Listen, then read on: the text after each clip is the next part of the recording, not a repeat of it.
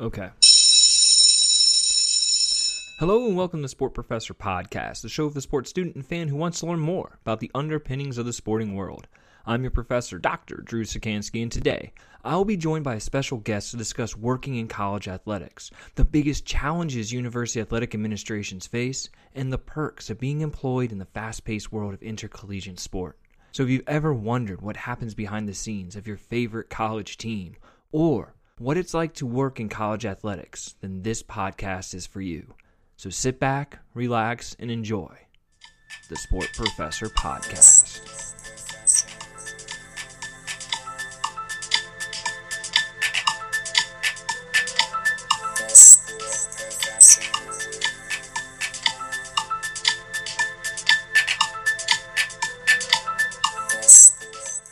Today, we're going to be joined by the Director of Development for the Chanticleer Athletic Foundation, Kelly Moore. Now, instead of me talking about her, I'll let her begin by telling y'all a little bit about herself. So, maybe you can just begin just really easily by telling us a little bit about yourself and your background working in sport and within sport management.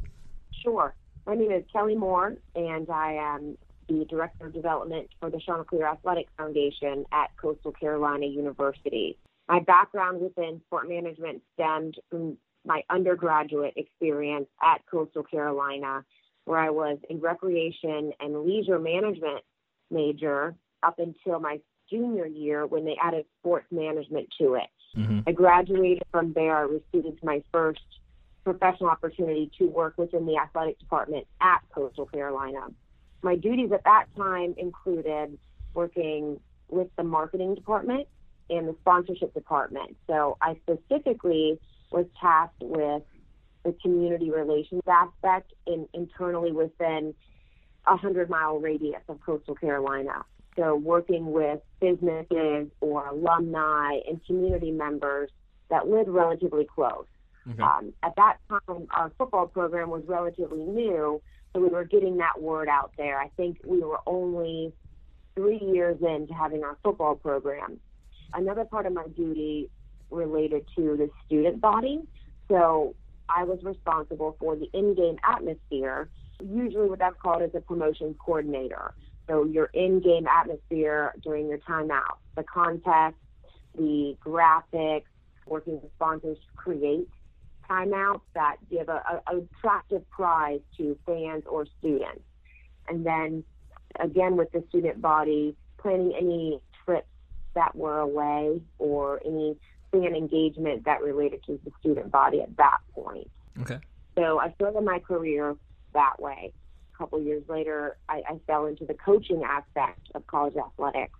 So I began coaching the cheerleading program on top of being the MC for our home game events basketball, football, baseball, softball, soccer, and volleyball. Wow. So that was a great tie-in because I was already working with sponsorship and, and creating those promotional aspects.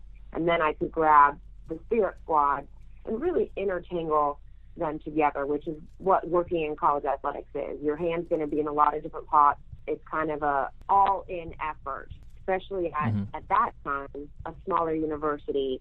Now it's, it's a completely different university, uh, but back then that's how I started from there, my career, I focused more on the coaching aspect, and I took a job at Southern Methodist University directly with the Spirit Squad. I was there for a year, got to get my feet wet in, in a pretty big program. It's a private institution, so they were funded a little bit differently. So I kind of got a, a glimpse into how you work with donors as well. After spending a year there, I was recruited by James Madison University in Virginia mm-hmm. uh, to run their in-game atmosphere again and work in their community relations for the entire athletic department with their athletes and also be the head coach for their spirit programs as well.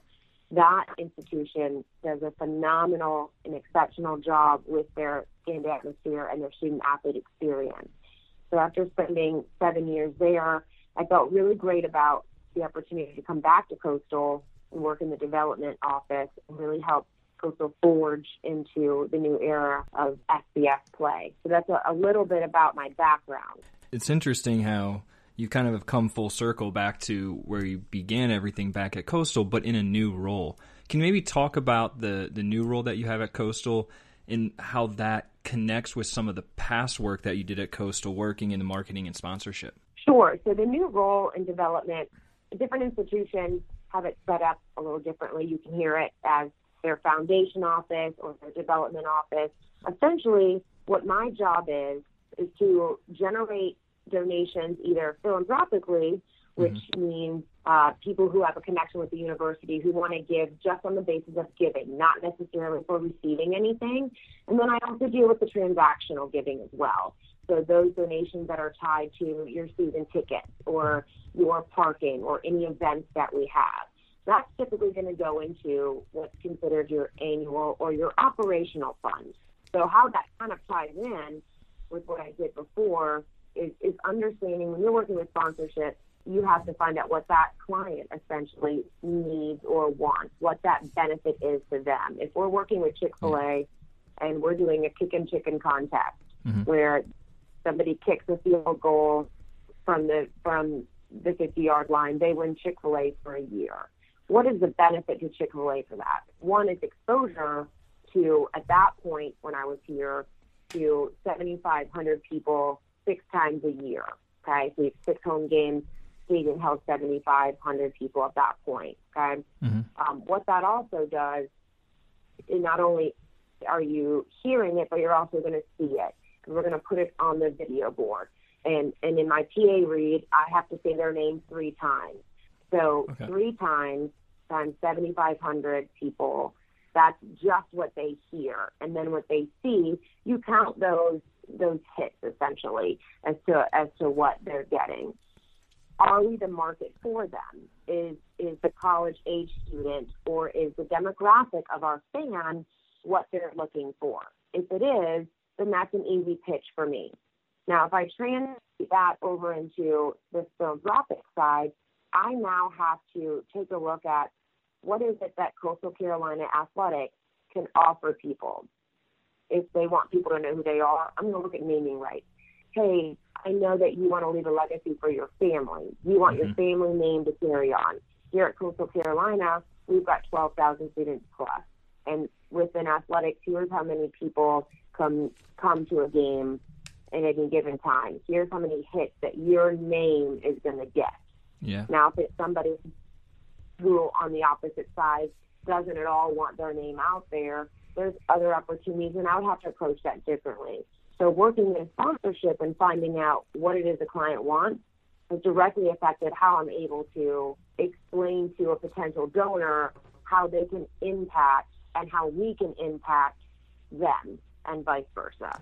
So it sounds like just like if you're selling a ticket, everything you're doing is sales related. Difference is you're just selling them a different product. You're selling them on something that's completely different than just coming to the game. Something I like to talk to students a lot about. It's it's that notion of sales is so important into just getting your foot in the door um, within sport management because so much of what you do is interactional based, in which we are trying to sell a product or an experience or something to a consumer base. It just it sounds like within your experience, it just you're just changing your target market from a corporation that is going to want things slightly different than what that individual person might want in making a donation to the university.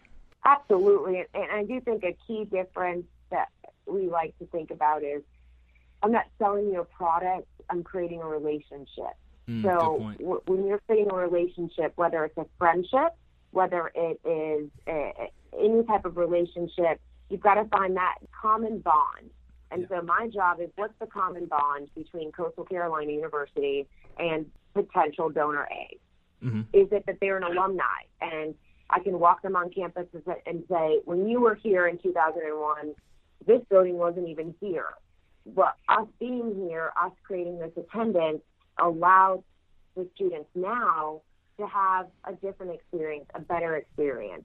Especially when I'm working with some of our former football players, I can go back and it's a unique opportunity because I was here as a cheerleader when the football team started. Mm-hmm. So I remember them loading up in the back of pickup trucks and driving over to a, a high school field for practice while our stadium was being built.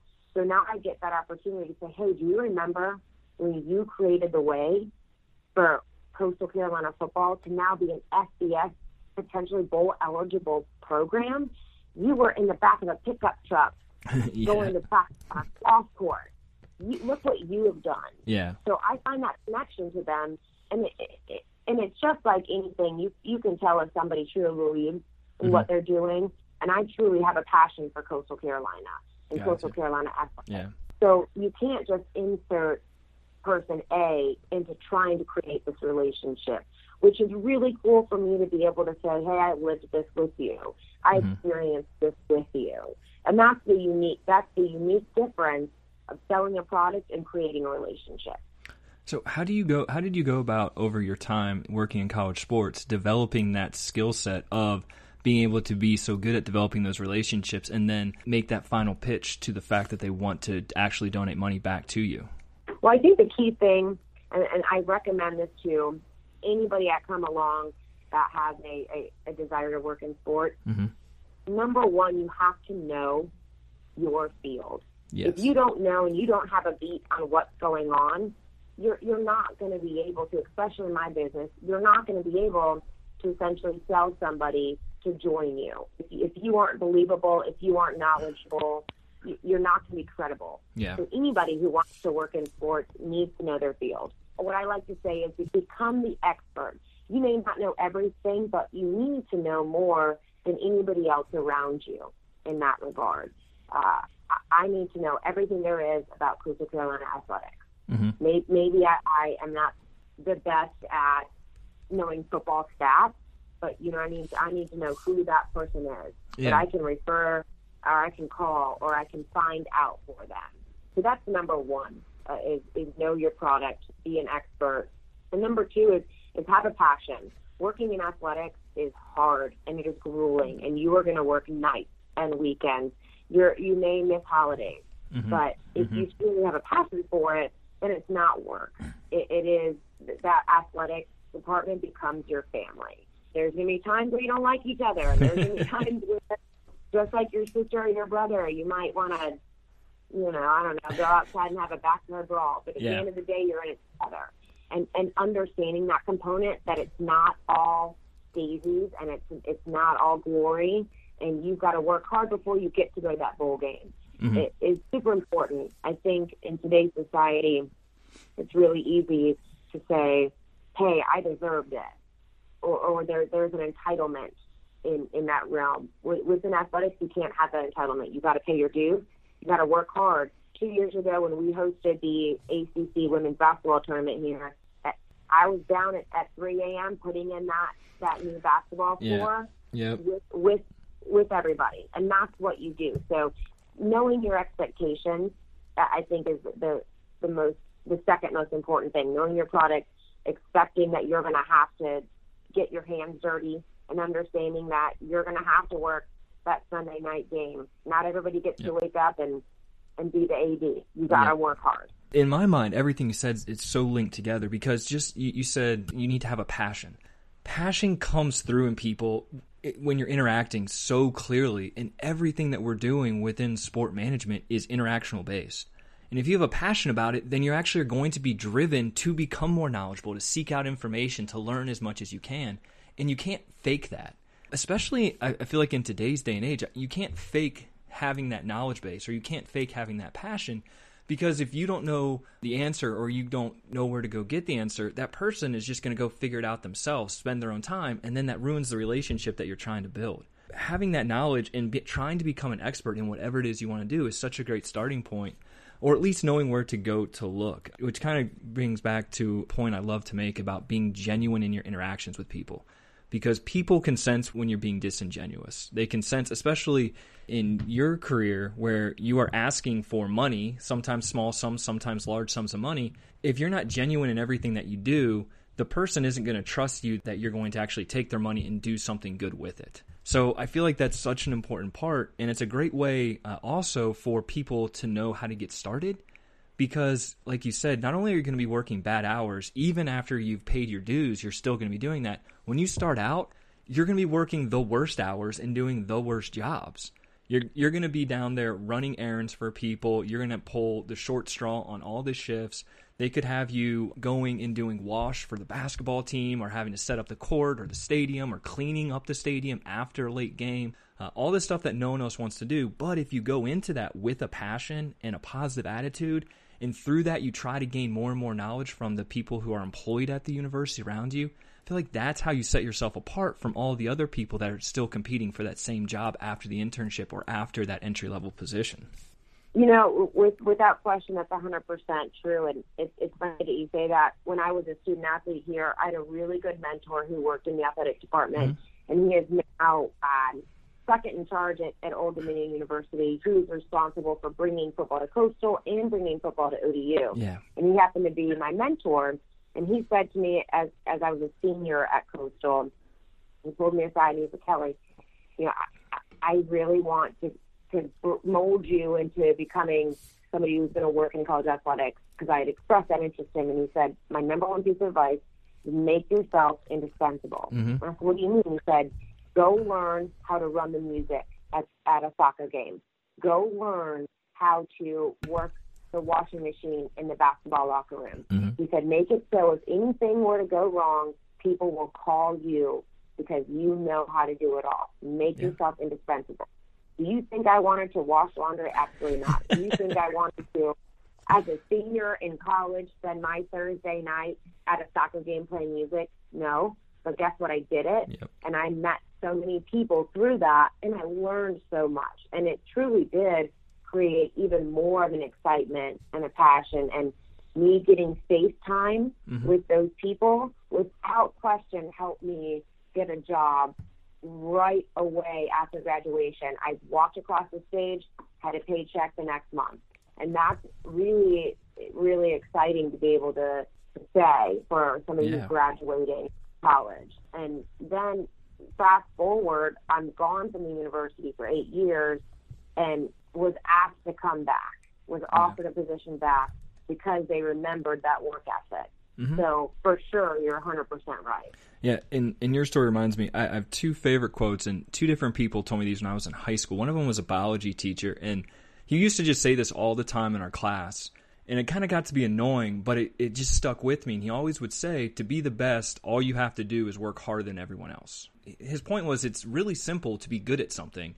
All you have to do is work harder than any other person, and you will get to be good at it and that applies so it applies to everything that we do but so much in sport where the competition for jobs is so high uh, we talked about this on past episodes about you have 100 to 200 people applying to work in minor league baseball for one job opening how do you set yourself apart well work harder than everyone else and you can show that through internships and the second thing i in another life i wanted to be a medical doctor and i was kind of following around a doctor and i would mentor him throughout an entire summer he said that if you can do one thing better than everyone else, you will carve out a niche for yourself in life. Now, he was speaking of it in like reference to if you can do one surgery or one procedure better than everyone else, you'll carve out a niche. But it's true in everything. If if you know how to do things better than anyone else, probably through working harder than everyone else, then you're always going to have a position for yourself. You're going to create the need for you. So the problem is is that both of those things take time to develop and they take a lot of effort. And it seems like a lot of times students nowadays don't want to put in that time or effort and they just want it handed to them. And I, I think their perception is just a little bit off. They think when they graduate college, they'll be able to come out and just get a job just like you did. Very easily, simply, they'll walk into something. They don't recognize how hard it is, not only in our field, but really in every field, coming out with just an undergraduate degree just to get a job.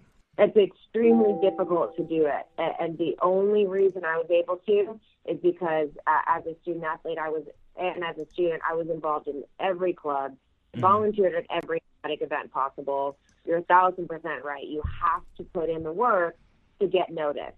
Everybody wants to work in sports that is a sport management major. Yep. That's a given. So not only in your class, if you look who's in your graduating class, maybe it's it's a hundred people in your program. That 100 people plus all the other universities around the country, their 100 people are competing for one job. Yeah. And you're exactly right. How do you stick out? Yeah, to switch topics up a little bit, can you maybe talk about your experience and what you see kind of just around that idea of, of challenges in getting students to come to games at a mid sized state university with a football team that sometimes is really good and sometimes not so much? Well, I, I'd like to say that you know it's it's unique to Coastal Carolina our situation, but it's trending across the country that student attendance is down. So it's very easy for me to sit here and, and say, well, our student population is made mostly up from the Northeast, and Northeast usually has a stronger allegiance to the NFL. Mm-hmm. That's very simple and easy for me to say. Um, the, the difficulty with that for me is you don't need an excuse. What you need to do, and this is a, a great advice for any sport manager, um, any student who's looking to go into sport management, uh, look at the problem, identify the problem, identify the opportunity to to fix that problem. So here at Coastal Carolina, yes, our student attendance in the past has been lackluster at times. Is yeah. it because the opponents that we're playing aren't recognizable to our student body? Is that it? Is it because there's not a, a tailgate atmosphere? What is that problem? How do we fix it? Yeah, and the interesting thing about about coastal, and you're right, it's it's not a coastal issue, but some recent articles have come out talking about how students are being priced out of tickets, but talking about that at schools like Alabama or Ohio State, where they actually have to pay for tickets. At Coastal, they get them for free. And when you talk to the students, it's almost as if they don't know why they don't go. They just don't care. And it's it's as simple as that. And when you really try to delve into the why, it's almost as they try to create the why themselves. So it's well, it's this or this, and then you educate them and say, well, that's actually not the case, and they just switch to another reason. It's just a complete disinterest in the student population, in my experience there, and I think that's fairly true across other institutions as well. That students' interest in college football outside of maybe your top 60 programs or maybe even your top 25 programs they it's just not there for whatever reason that just declining interest in them at those institutions but i wonder do you have similar problems now as you're trying to get donors over the last couple years have you recognized that there's a decrease in individuals wanting to donate money to the athletic department, or I know it is a means to get access to sport teams? As we were talking about it, one of the things I thought of is do we isolate our athletes so much away from the student body or away from the community? Yes, we do community service events, mm-hmm. um, but do, do we isolate them where people aren't feeling a connection? Uh, if you think about why you go to something, it's for your entertainment, whether it's a sporting event or whether it's to a movie or to a mall, whatever it is. You do something because you feel connected to it. Yeah. So are we missing the boat on connecting our student athletes? I will say not in relation to football, but in, in another sport, we have seen a decline in attendance or we've seen a decline in donations on the premium level. You know, and, and is it because they, they don't feel connected to the coach? when you're dealing with people on the donor end, yes, they want to have a connection with the student athlete, but there are NCAA rules and there are NCAA restrictions that do restrict a donor and an athlete interaction. So most of the people that I deal with understand that, and they want to feel connected to the coaching staff. What we need to do is find a way, and our staff has talked about it. How can we utilize not only our head coach, Coach Moglia, but the staff that he's brought in. Summer we did do that. We had a meet the two meet the coaches events where we brought in our new offensive coordinator mm-hmm. and our new defensive coordinator and allowed people to come and hear them speak. Because now that they're creating that relationship with that coach, they want to see that coach win. It's about like, oh man, let's see if our defense has gotten better based on, you know, what what coach told us was going to happen at the meet the coaches event, or let's see if our running backs are better you know, that type stuff. They they want the coaches to win. So that's kind of the the path that we've started taking. Mm-hmm. Um, mm-hmm. Let's connect our player, our excuse me, our coaches with our donors. Yeah, and that's I I didn't even think about that, but I look at Coastal and the most successful team. It's not even arguable is baseball. And mm-hmm. and the greatest connection between a coach in the community in Myrtle Beach and Conway is the baseball team's coach who's been there for 30 some years, who stayed around and seen the team grow and, and declined offers to move elsewhere to maybe make more money. It feels like the community has an ownership stake in him and his success. And I wonder, I, I think you're kind of right on. We crave those connections. We we want to feel attached to people, and then once we feel attached, we want them to succeed.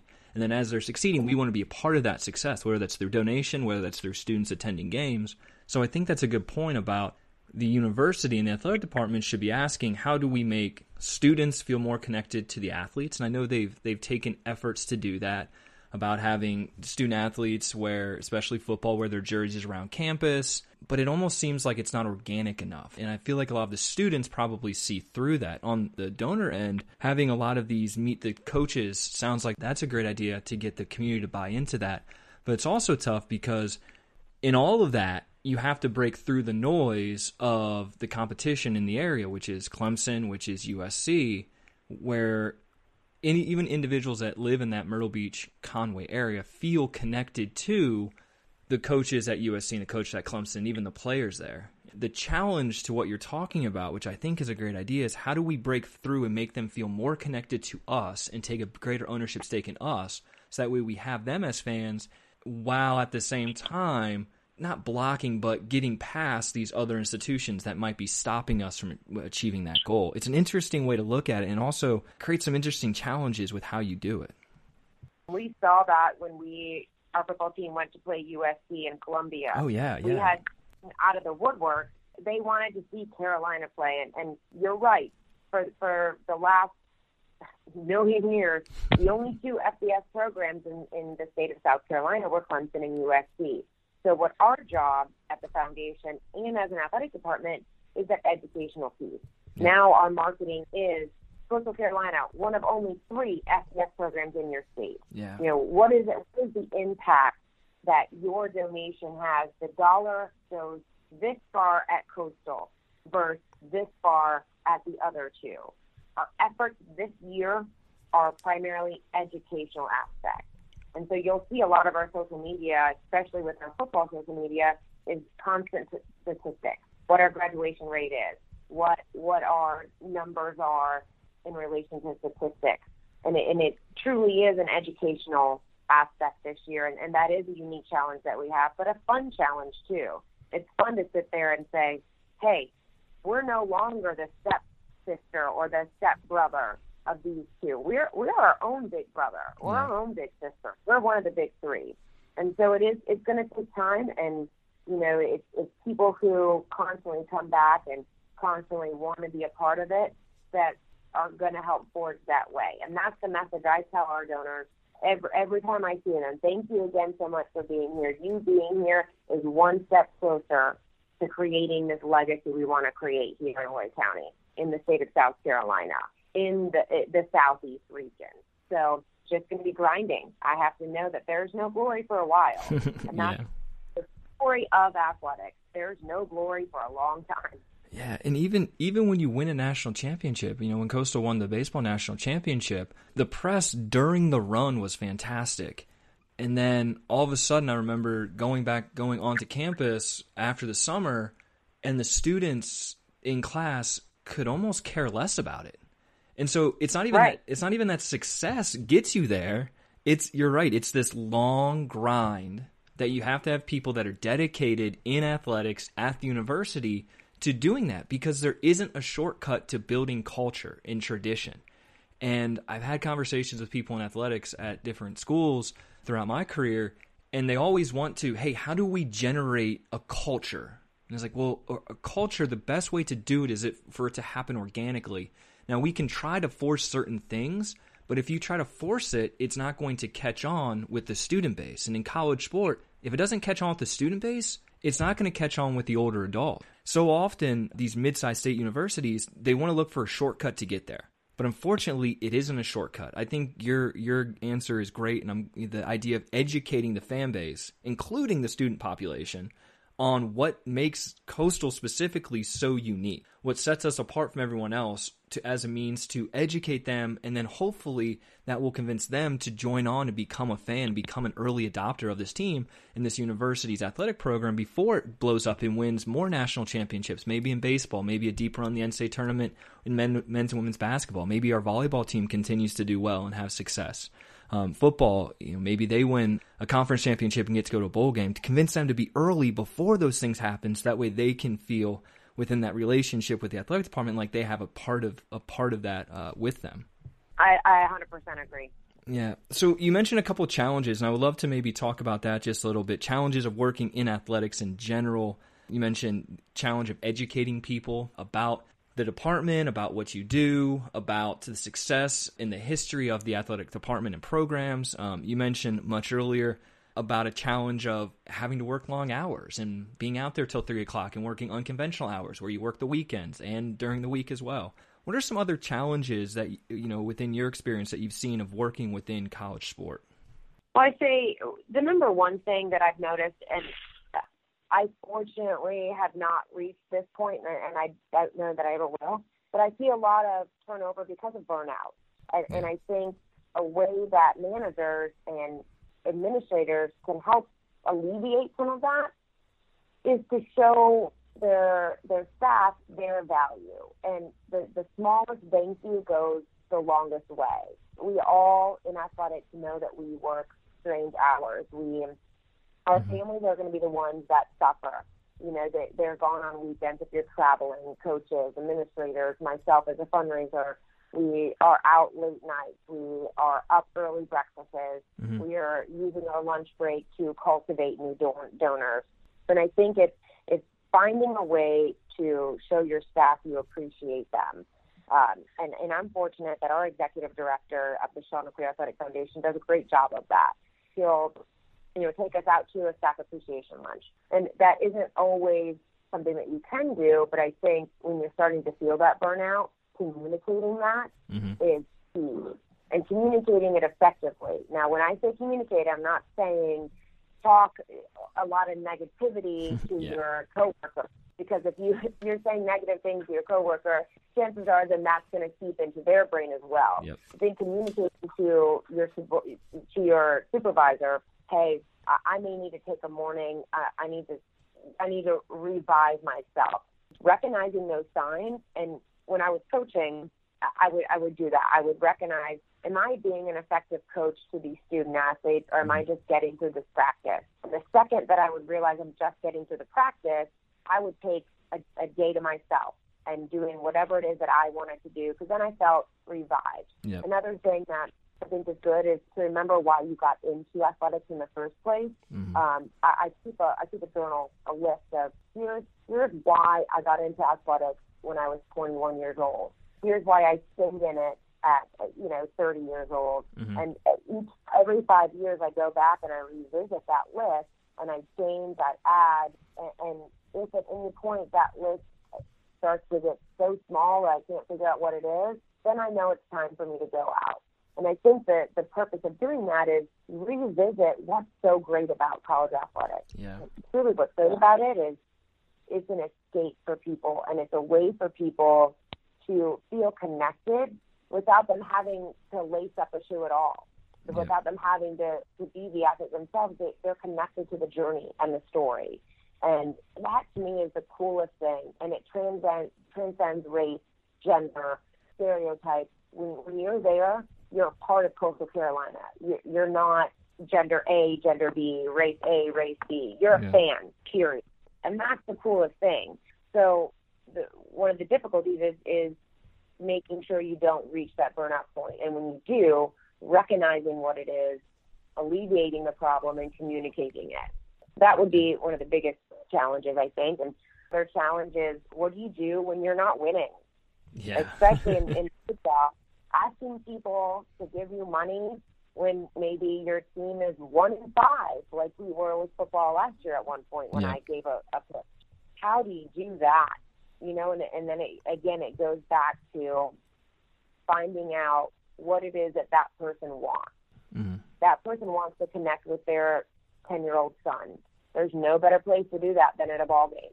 So it, it's finding those positives when maybe there there there aren't that many on the surface. So you got to dig deep and find out what it is and sell or communicate that positive to the public. Um, scandals are always oh, yeah. number one on difficulty. Like well, football yeah. player A does this cheerleader B does that, whatever the case may be. And then what it becomes is, hey, you know what? That happened. We're dealing with 18 to 22 year olds. Yep. think back to when you were 18. What decision making process do you go through? We're all going to make mistakes. Now it's our job as the administrators to remind people we are not perfect. Athletes are not perfect. Athletic professionals are not perfect. We are humans and we are doing the absolute best we can. And we're going to do everything we can to, to support that mission of providing a great education for these student athletes, providing a great experience. And when they do mess up, let's look at how we can mentor them through this, not turn our backs on them. And that's what I eh, tell our donors. Now's not the time to turn our back on them. Now's the time for us to step in and mentor. Yeah. So that that's a way that I've, I've helped kind of face that challenge is remember reminding them this is what our mission is is just to create men and women out of boys and girls. Yeah. Here's how you can do that.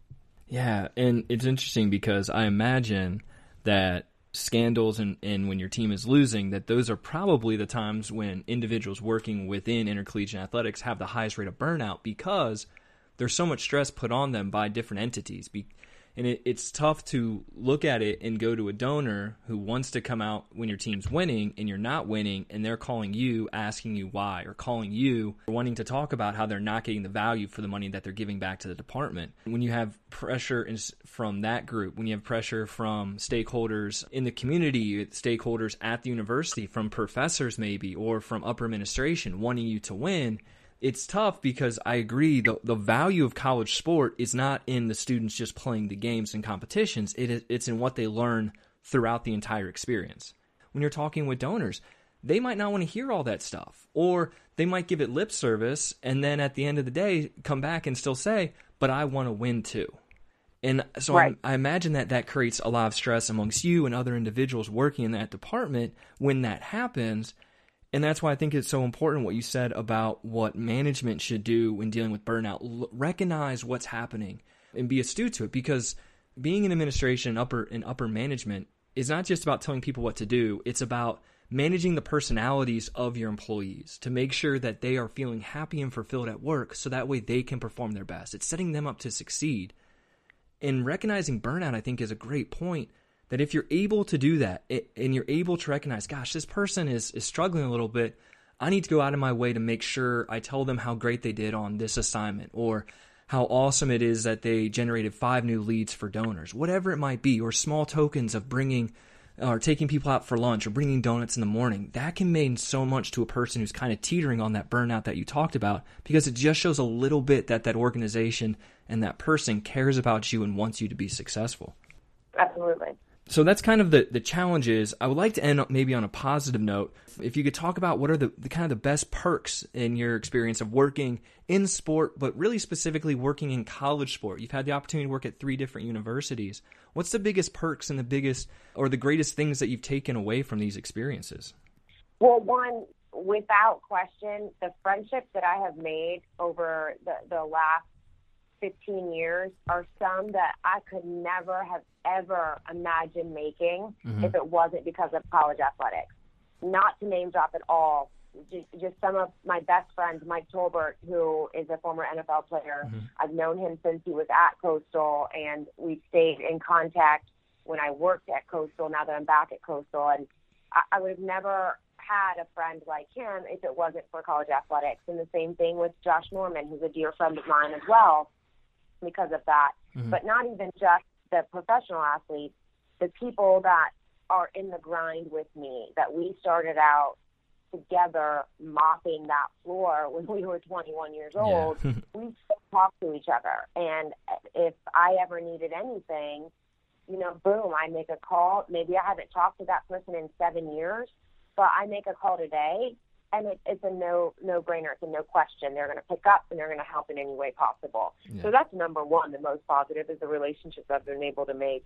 And then the second thing is the professional skills I've been able to develop and real world skills I've been able to develop are unparalleled, in my opinion, to any other profession I, I could have chosen.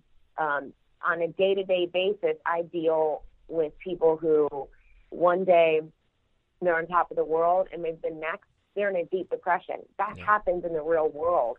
And I've been able to, because of my time in athletics, learn some coping skills that I can help them with. Mm-hmm. Or my time management, balancing a budget, which, oh my goodness, is, is incredibly in, insane.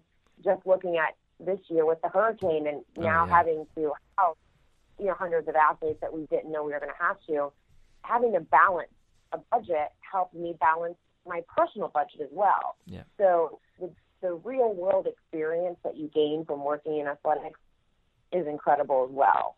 Um, and then the, the opportunities, the travel opportunities that we're, we're given in athletics, that those are really, really cool. We don't even realize it. We may be on a bus for eight hours, yeah. but next thing you know, going from Harrisonburg, Virginia with snow on the ground, and then I'm in Daytona Beach, Florida, mm-hmm. all because I'm in athletic department.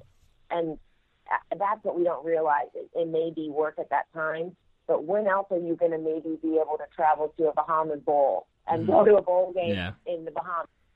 So I, I'd say those are my top three. Yeah, it seems it seems those people who end up having long careers oftentimes we'll talk about that notion of the relationships that you develop and those individuals you get to work with because those are the individuals when you're going through that burnout or you're going through the tough times if you're able to develop those relationships early and you have those positive friendships within the organization it really propels you to wanting to keep going and, and really giving back more to the university. And that's something that's so unique about college sport, I think, that it separates it from the professional is not only do you have that in the office on a day to day basis, but normally you have that in the community too. You can develop those relationships in the community that makes you feel more at home with them. Professional mm-hmm. sports, maybe not as much. The city might own the team or take pride in the team, but the college sporting environment and such a tight relationship between the community and the university that you can develop those friendships and relationships in the community too through your participation and work in sports. So it's it provides these really unique opportunities, I think, uh, which is part of the reason why I think so many people actually want to go and work in the field. Well, and you know, I think one of the the key elements there of of why the community wants to back a college program or why people want to be in a college atmosphere. Mm-hmm. Just like I said a second ago, you're dealing with 18 to 22 year olds and you get an opportunity to have an impact yeah. on their yeah. adult life. Where professional sports are already an adult, the yeah. decisions they make are on their own. Here, you get to help nurture somebody. You get to have an impact and an influence, which is so amazing, and and that's a, a really unique element to athletics. Is you get to help mold and shape and create an experience for somebody. Yeah. yeah. So, last question I have, and I just like to ask this so that way students have an idea of maybe things that they can be doing right now to help propel themselves and set themselves apart if they're trying to actually get into the field. So, what advice would you have to a student, or, or I guess just any individual that might want to get into working in college sport? Show up relentlessly. Mm, Go to your athletic department and, hey, how can I volunteer my time? If they don't have something that day, you go back the next day. You grind and grind and grind and you show your face. When you show up, you become dependable. Anybody can send an email. Anybody can make a phone call. yes. Who's going to show up no matter what? Who's going to take the time to come to a game on a Sunday at 4 o'clock? You should be that person. Mm-hmm. Who's going to take the time to talk to your professor about an opportunity and then follow up on that opportunity. I can't tell you how many times I have linked up students with a coach or an administrator to set up a, a 15 hour internship, 50 hour internship, and then the kid doesn't follow back up. Oh, yeah. That's a fixed opportunity. Create the opportunities and take the opportunities relentlessly. I, I think that's great. And I don't think students sometimes realize how small a world college athletics is. So if if you rub that one person the wrong way through maybe not showing up, not being dependable, you, they're talking about that to other people. And if if your name comes up within the department, you've just burned every bridge. And so just showing up and developing those relationships through just being there and just working hard and just saying yes to things. It seems like such simple advice, but I agree like it's it's so important because students nowadays they want to just be able to email you like you said and say, "Hey, do you have any opportunities?" and maybe that's it. They don't even, you know, the, the format of the email might not be great. There might be a number of things going on. They don't recognize that you have a thousand things to do in the course of a day. you're not going to probably respond to that email until late in the day, or maybe the next day, or maybe you don't get around to it. If you show up and you're there and you go to someone's office or go to the athletic department and just ask what to do, and then you continue to show up every day, eventually that they're going to find something for you to do because they're not going to turn down free labor. They're not going to turn you down if they have things for you to do. And so I think that's a great way to tell students how to get started. Just be there, be present, go, show up, and continue to do it until they give you something to do. Hundred percent, and it, it's I have students all the time that will email me, and you're right. I, on a given day, I probably get 400 emails, Yeah. and so I'm not going to be able to do that. But if a kid shows up in my office, I'm going to say, "Oh, hey, yeah, all right, I don't have something right now. Come back tomorrow, but I'll have something." Yeah. And they show up, they're there, they're going to get that opportunity. I'm not going to go out of my way to reach out by email to somebody when I've got somebody standing in front of me. Yeah. It's just not going to happen. Yeah, and and I've heard that from other professionals and uh, not just college sport, but I've heard in professional sport a similar sentiment. So I think that's kind of a great ending point for this. So I thank you so much. I know we we've hit on a couple of different topics in different areas, but I think you're able to really shine a lot of light into what it is like working in college sport. Kind of from your multiple perspectives and jobs to advice on how to get involved in it, advice about how to be successful in it, some maybe challenges and things to look out for if you do get involved, and then some ways to overcome those as well. So, thank you so much. This has been awesome. You're welcome, and thanks for the opportunity. I appreciate it. And so that does it for another episode. But before we go, I want to once again thank Kelly for coming on and sharing with us her experiences of working in intercollegiate athletic. Hopefully, our conversation today and her insight showed you what it is like behind the scenes and all the effort that it goes into putting on the college athletic product on the field. If you have any questions about this episode or past episodes, please feel free to reach out to me on Instagram at the Sport Professor. Follow us for updates on upcoming podcasts and subscribe to this podcast on iTunes and Spotify so that way you can get the most up to date podcasts as they're posted. Until then, though, I hope you've enjoyed this episode of the Sport Professor Podcast.